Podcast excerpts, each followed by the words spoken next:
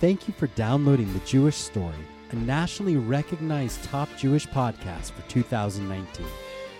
All seasons of this podcast series are available for download when you visit elmad.pardes.org. Rav Mike Feuer is creating a Wondering Jewish History podcast. And if you want to learn more about this, including how to join his Patreon page, please visit elmad.pardes.org slash Rav Mike. It is not the strongest or the most intelligent who will survive, but those who can best manage change. Well, that's good news for me, because I don't claim to be one or the other. I am, however, trying to learn to read the writing on the wall, because I'm Rav Mike Feuer, and this is the Jewish story. Episode 14 Israel Among the Nations, Part 2 War Approaches, 1955.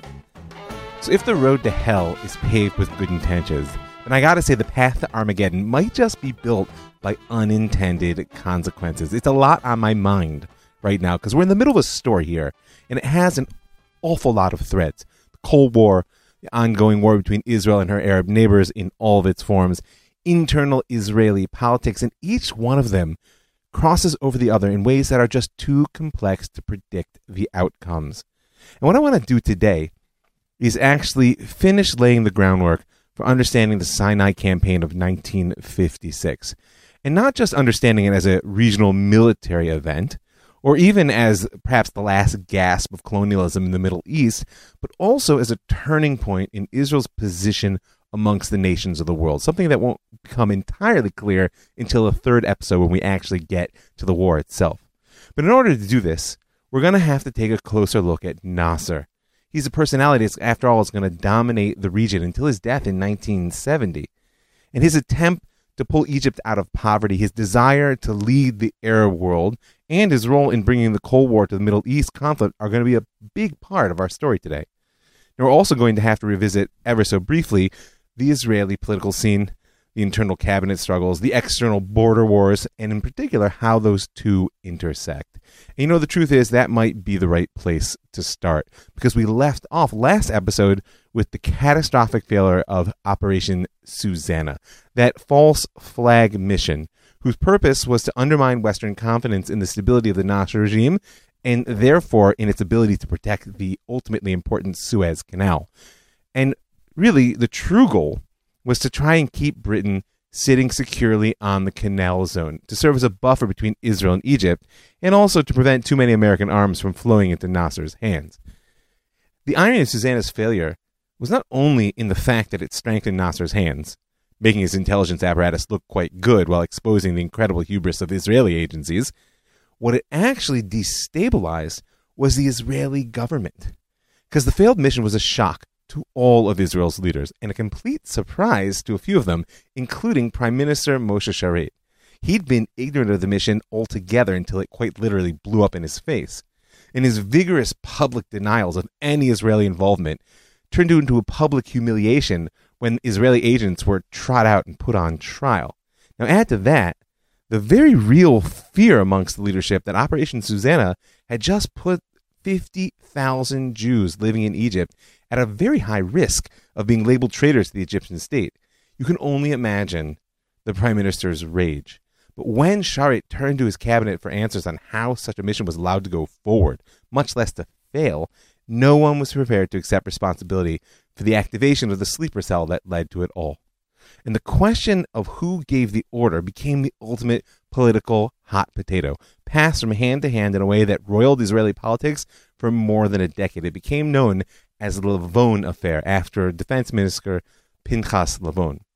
In the immediate aftermath, Sharett established the Olshan Dori Committee of Inquiry. It's a pattern I'm not entirely sure he was the first to do it, but it comes known from this point that anytime there's a big disaster, we're going to have a committee of inquiry, which is not such a bad thing. Anyway, it was called Olshan Dori because the Supreme Court Justice Yitzhak Olshan and the first IDF Chief of Staff Yaakov Dori were the heads. And the committee quickly encountered a complete mess stories, lies, half truths, basically total confusion. On one hand, Colonel Benjamin Gibli, who was the chief of Israel's military intelligence directorate, Aman, had clearly given the tactical command to go ahead with the mission.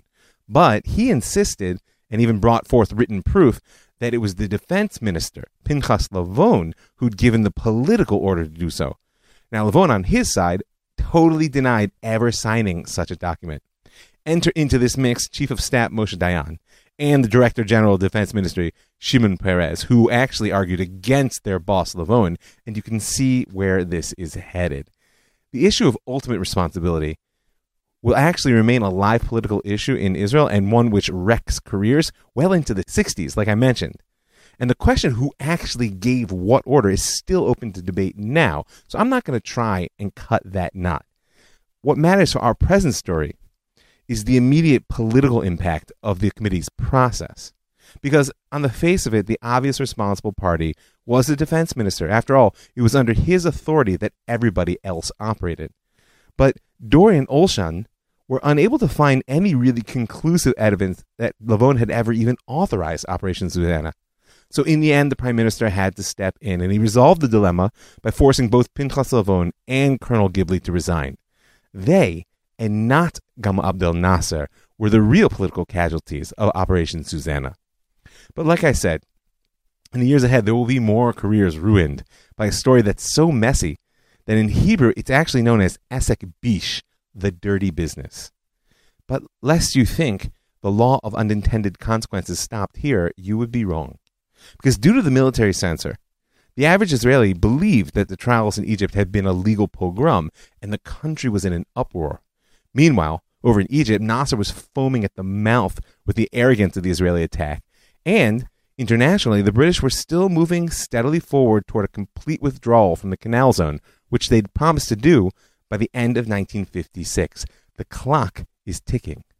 And in the middle of all this, there's no one at the helm of the Israeli Defense Ministry. Just when the Mapai party leadership was getting clear signals that the voting public had major doubts about their ability to defend the country. And remember, politics, like nature, abhors a vacuum. So it seemed like the perfect time for a comeback. The truth is, Ben Gurion had found retirement down in the Negev a little bit less thrilling, perhaps, than he thought it would be, and had managed, through his proteges Dayan, Peres, and Lavon, to continue to all but direct the government's military policy, even from so far away. The job of defense minister, half of his former position, was now open, and he stepped right into it. A classic political comeback. But it was going to take one more element of regional escalation before the old man was able to be fully back in the saddle.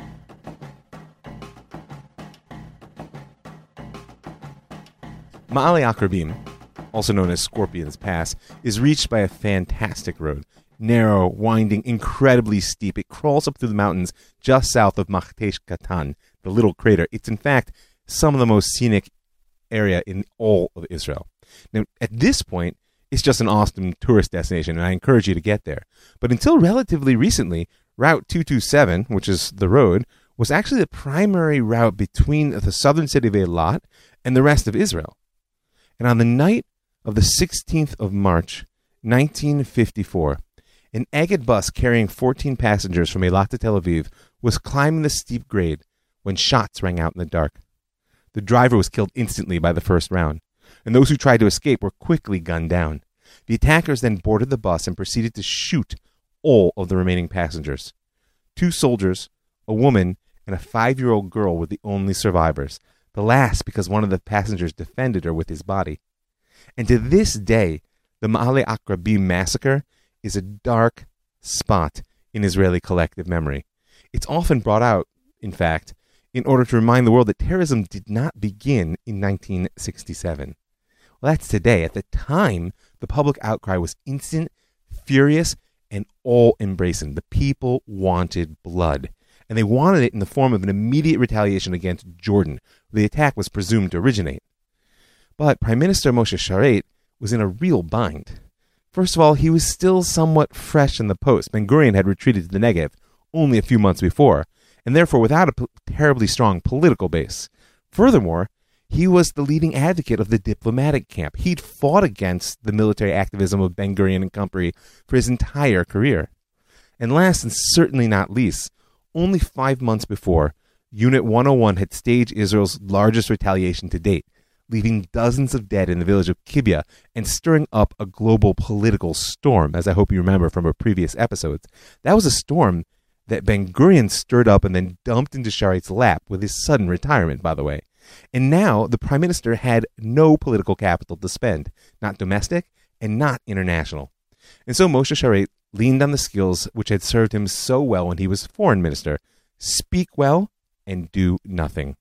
In his statement to the Knesset a week after the incident, Sharett condemned the murder in harsh terms, pointing the finger of blame squarely at Jordan and actually withdrawing from the Israel Jordan Mixed Armistice Commission. You may remember these MAC, Mixed Armistice Commissions, were the way in which the non peace conditions of 1948 between Jordan and Israel and Egypt and Israel and Syria and Israel were all managed. So he actually withdrew from the Israeli Jordan one. And then Sharett turned his anger on the international community, calling for international condemnation of the murders in words that might sadly sound quite familiar.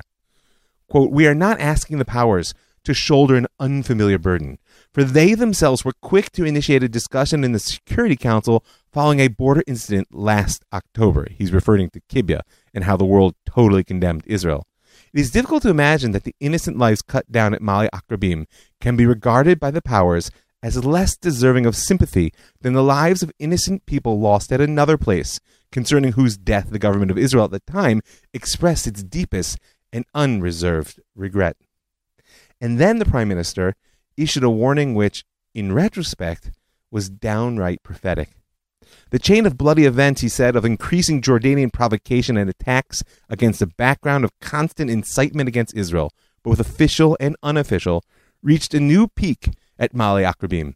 If it is allowed to continue unchecked, it can lead to incalculable results. Now, the Prime Minister may have hoped that things at least plateaued at Ma'ale Akrabim. But a few months later, there was a new defense minister in town, and he wasn't exactly the talking type. And before I go on, I should note at this point, just for honesty's sake, that there's another narrative around Ma'ale Akrabim massacre. Many in the Arab world saw it as a justified revenge for the Kibya massacre, and they were quick to point out that the balance of blood was not even. And this is one of the places where it bears consideration. Right, we have to ask the question whether the philosophy of retaliation that the IDF had learned from Orde Wingate way back in the pre-state days, go back and do your review in season two, right? Whether they had failed to consider the demand that blood places on honor in Middle Eastern culture. Killing 60 of theirs for 10 of yours might cow the enemy into submission, but it also might create a blood debt which they feel compelled to erase beyond all cost. Just keep that thought in the back of your mind. Because we're about to enter a cycle of strike and counterstrike that we could really say include the wars of 56, 67, and 73.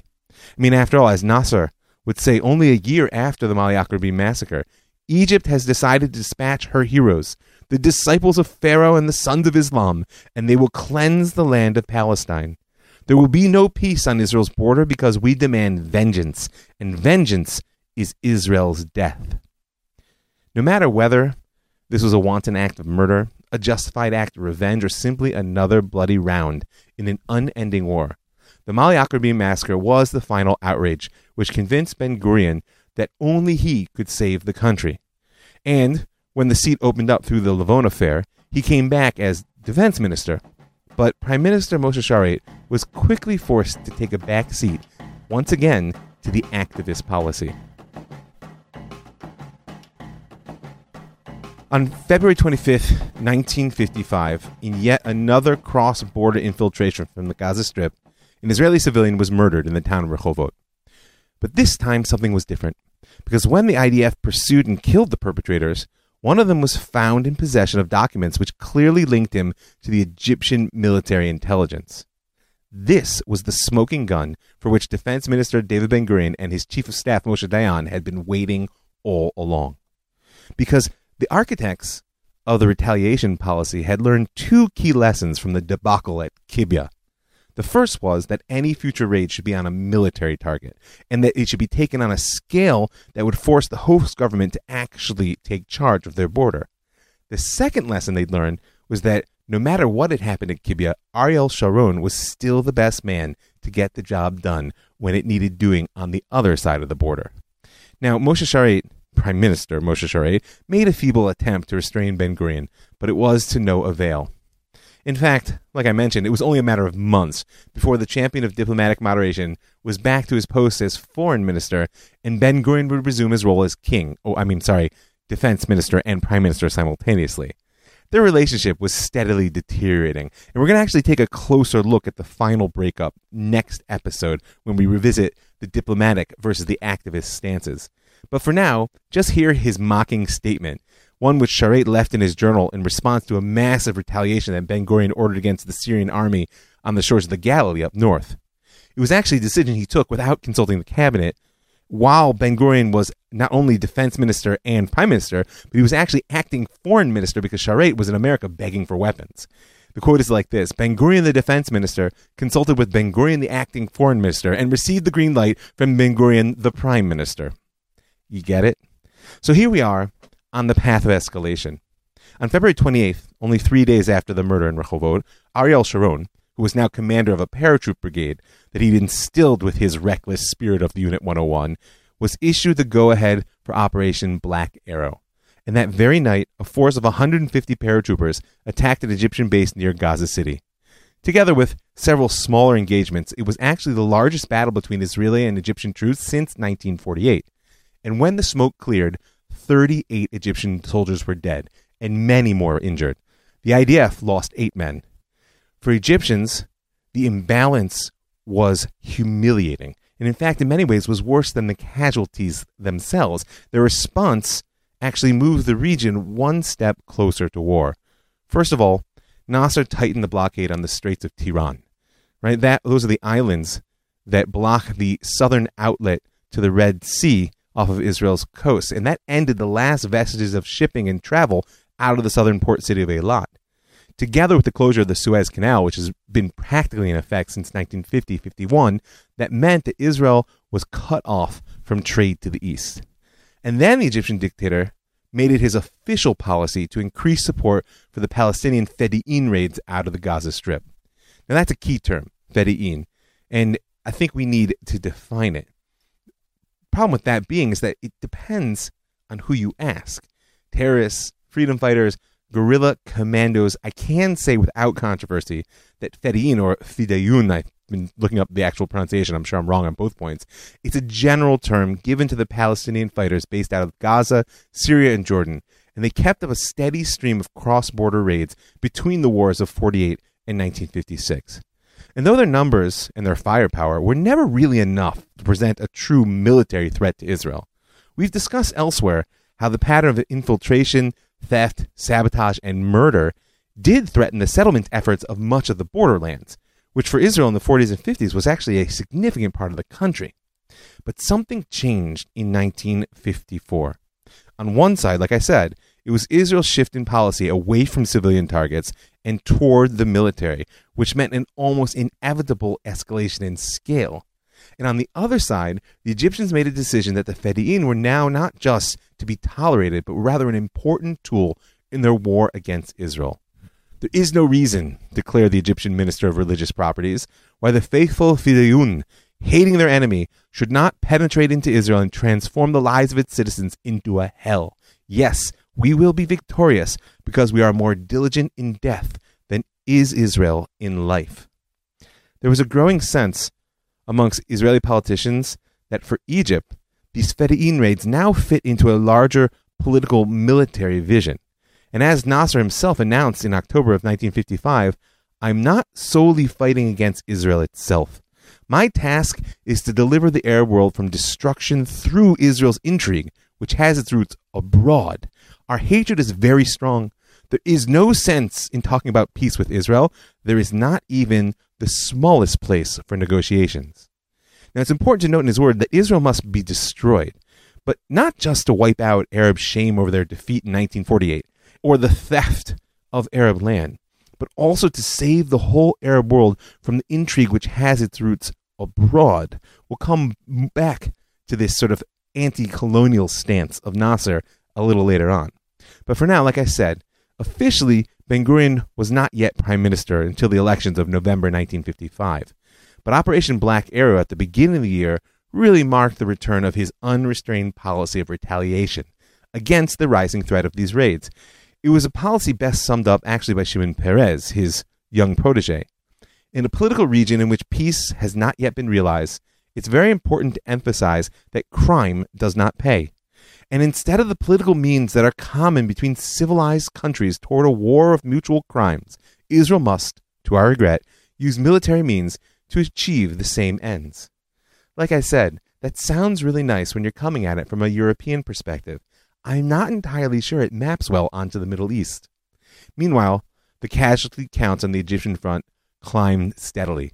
Operation Elkayam in August results in 72 Egyptians killed in action. Operation Volcano two months later left 81 Egyptian soldiers dead. And still the Fedayeen cross-border terror continued almost unchecked, and the humiliation of Nasser and the Egyptian army deepened. After Operation Volcano, Nasser actually flew correspondents to the battle site and attempted to convince them that the bodies of dead Egyptians strewn about the battlefield were actually Israelis.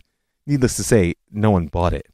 For Israel, on the other hand, Operation Volcano in particular seemed like an unqualified success, not only on the immediate tactical level on the battlefield, but even on the strategic front. I mean, after all, it put an end to Egyptian military encroachments into the demilitarized zone and established uncontested Israeli sovereignty over the Nitzana border region in the southwestern Negev. But that law of unintended consequences is all but inescapable. In order to appreciate the scale of forces which are slowly beginning to swirl around the young Israeli state, at least in the 50s, we need to take a minute to discuss the idea of pan Arabism.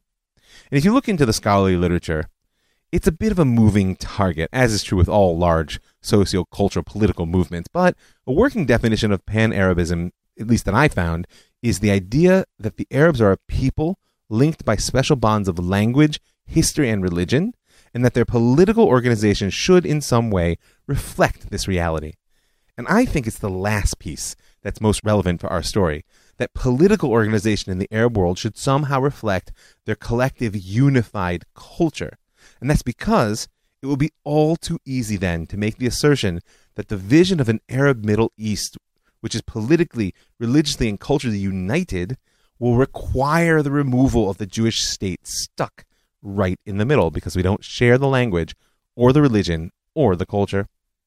Now, Nasser is rightly known as the great champion of the pan Arabist cause, but he didn't invent it. Arab nationalism originally rose as an opposition movement within the Ottoman Empire, and it was almost immediately tangled up with the colonial aspirations of the British and the French. You can go back to season two, episode 27, for a bit of a refresher on how the intersection of Arab nationalism and European colonialism threw a big fat wrench in the early phase of Arab Jewish relations, if you want. But for now, post World War II, decolonization was all the rage. It was in a full swing throughout the Middle East, and pan Arabism became even more important as it came about. Because the divide and rule tactics of the European powers, combined with their tendency to create countries that reflected their political needs and not the organic nature of local populations, had left a fragmented region to say the least. I mean, if you read the news, in many ways, we're still playing that out. Domestic colonial policy had been driven by the desire to keep the population of the region from uniting and thereby threatening European interests. So, therefore, it's not surprising that post colonial domestic policy within the Arab states that inherited that situation often revolved around the notion that all Arabs were connected to one another through language, religion, art, and ultimately, as I said, politics. And it came about that in the early 50s, there emerged a set of basically four main goals that any leader who wanted to succeed in the Arab world must pursue. They were basically the proper observance of Islam, or at least the appearance of it. You couldn't insult the religion. There was a pursuit of Arab unity as a high goal. There was what we call progress and social justice. Economics were very important. And ultimately, the expulsion of foreign influence. And when you look throughout the 50s, there were a series of military coups and revolutions all of which pursued this goal. And as the Middle East expert Barry Rubin says, all the leaders of these military coups argued that Arabs had to fight the West, and they made big promises for the efficacy of anti imperialism, revolution, Arab socialism, and activist pan Arabism, because that pan Arabism was the panacea. It was the cure to all the ills of the colonial world. And nobody fit that bill better. Nobody was able to harness that feeling more than Gamal Abdel Nasser of Egypt. We spoke a bit about his rise to domestic power in the last episode, but what I didn't mention is that by the end of 1954, Nasser had established the Voice of the Arabs radio program.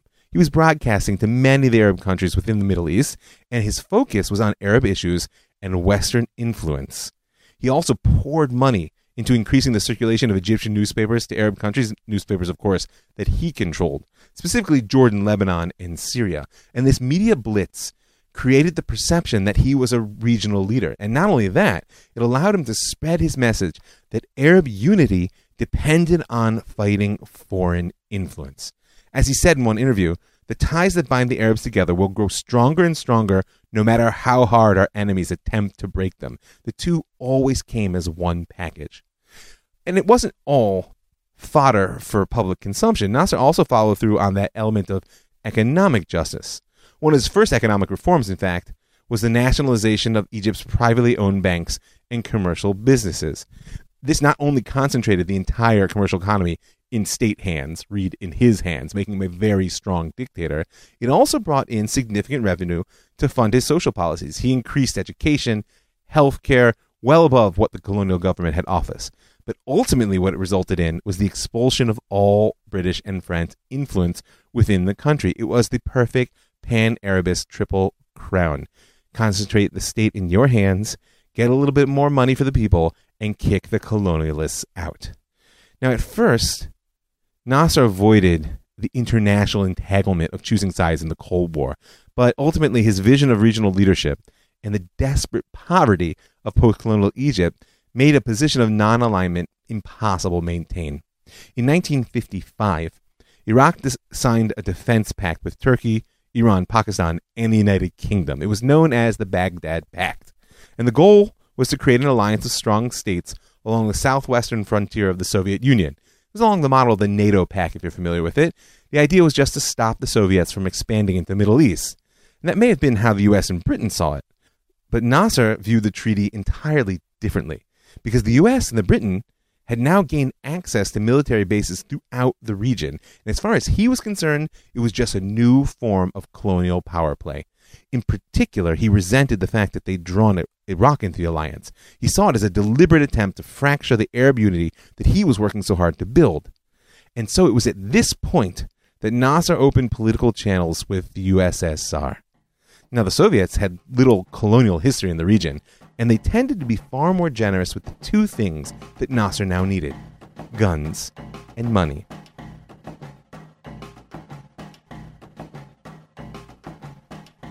When I was a college student, I traveled in Egypt for three weeks. It was a fantastic experience. I highly recommend it to anyone who has the chance. And I have to say, I saw nothing more impressive than the temple at Abu Simbel, way down south on the western bank of Lake Nasser. It wasn't just the temples themselves. I mean, they're pretty amazing. Built by Ramses II to he and his wife, Queen Nefertari, more than 3,000 years ago.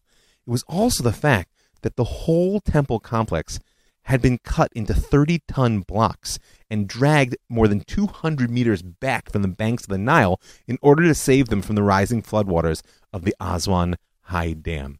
You know, the Aswan Dam is perhaps the best known irrigation project in the world, and that's really largely due to the politics around it, as we're going to hear a bit of soon. But for now, I want you to take away an image, and it's one I think that will help you understand what it meant to be Nasser, the undisputed ruler of Egypt. Because when the world community saw that the floodwaters of Lake Nasser were actually going to drown what they considered to be a World Heritage Site, they rallied to save Abu Simbel from this irrigation project. And the temple was moved, like I said. But in order to move it, you had to cut it out of the native rock.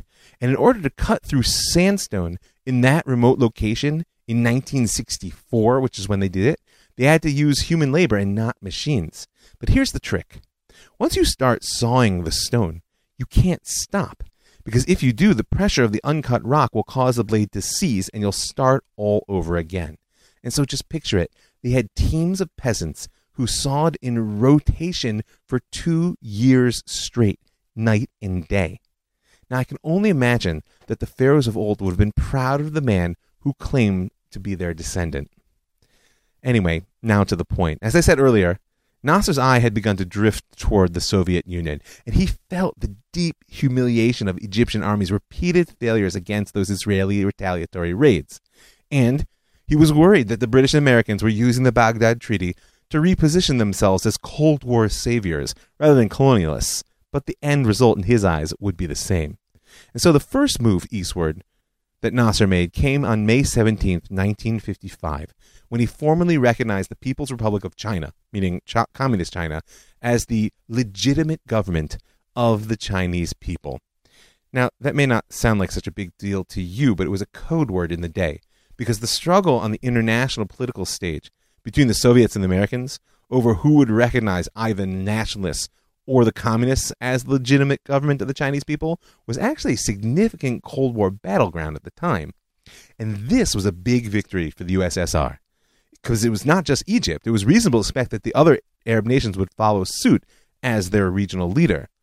But the truth is, Nasser was only secondarily interested in Cold War politics. His aims were quite a bit more specific. Remember what he said there will be no peace on Israel's border because we demand vengeance and vengeance is Israel's death. And in order to have his revenge, he would need to rebuild the Egyptian army bottom up. Up till now, however, the West had rebuffed his repeated requests for guns. United States Secretary of State John Foster Dulles had actually labeled Nasser as a dangerous and reckless nationalist. And of course, America would never arm anyone like that. So I'm sure you can see where this is going. In a classic Cold War pivot, Nasser did exactly what the US and Britain didn't want him to do. He approached the Soviets, and they told them they would be quite happy to arrange for a purchase of Czech-made arms, more than enough to meet his every need. So on September 27th, 1955, Nasser announced the Czech Egypt arms deal. For the West, the deal marked the failure of containment the Soviet Union was now officially in the Middle East. That might have been a big failure for America, but it was a potentially fatal move for Israel. With one purchase, Egypt had gained both the quantitative and qualitative edge in the regional arms race 150 MiG jets, 50 Ilyushin bombers, 70 transport planes, anti aircraft, 230 tanks, 200 APCs, 600 artillery pieces, and what amounts to a whole new Egyptian navy destroyers, submarines, torpedo boats. As Moshe Dayan, chief of staff, would later remark, it was clear to us in Israel that the primary purpose of this massive Egyptian rearmament was to prepare Egypt for a decisive confrontation with Israel in the near future. The Egyptian blockade, her planning and direction of mounting Palestinian guerrilla activity against Israel, Nasser's own declarations, and now the Czech arms deal left no doubt in our minds that Egypt's purpose was to wipe us out. Now, at this point, that the clock really begins to tick toward war. Because, you know, buying weapons doesn't mean you start to shoot them tomorrow. First of all, they have to be shipped, and then you have to be trained, and they have to be integrated into your military infrastructure. Therefore, Israel felt they had perhaps six to eight months in which to deal with this situation. There was a last ditch effort.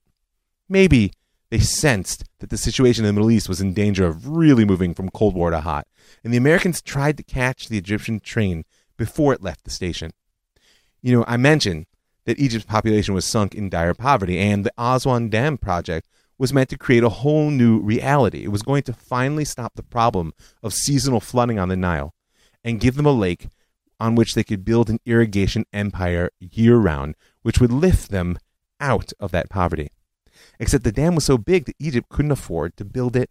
And so in December 1955, less than two months after the Czech arms deal, Secretary of State Dulles, who didn't quite like Nasser, announced that the United States, together with Great Britain, would now provide $70 million in aid toward the Aswan Dam on the Nile. But truth is, less than a year later, Dulles would once again change his mind, thinking that he could use money as both a carrot and a stick.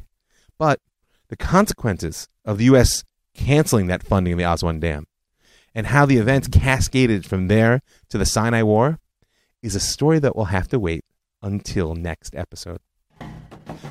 I know we're in the middle, but I just want to thank a few people. I want to thank all the folks who give their hard earned money to help make this show possible, to keep it free and widely available, and I want to encourage you to join them. Go right now to my website, jewishstory.co. And in the upper right hand corner, you'll see a little button there that says Be a Patron, and you can click on through to make a little bit of per podcast support. And if that's more than you're looking for, you can always contact me if you want to dedicate the show, either in honor of someone who's with you today or in memory of those who are no longer. You can send me an email at rovmikefoyer at gmail.com, or you can send me a message at rovmikefoyer on Facebook, and I'll bounce you back the details. I also want to thank the Land of Israel Network, that's thelandofisrael.com, for creating a platform that allows me to reach so many fantastic people. I want to thank the Pardes Institute, P-A-R-D-E-S dot org dot I-L, for building an educational institution that gives me the privilege of teaching so many wonderful Jews. And I want to thank you for listening. I'm Rav Mike Feuer, and this is The Jewish Story. Thank you for downloading The Jewish Story by Rav Mike Feuer. All seasons of this podcast series are available for download at elmad.pardes.org. If you enjoyed what you just listened to, please give us a five star review at iTunes or wherever you download your podcast today. We appreciate your feedback and look forward to having you listen to more by visiting elmad.pardes.org.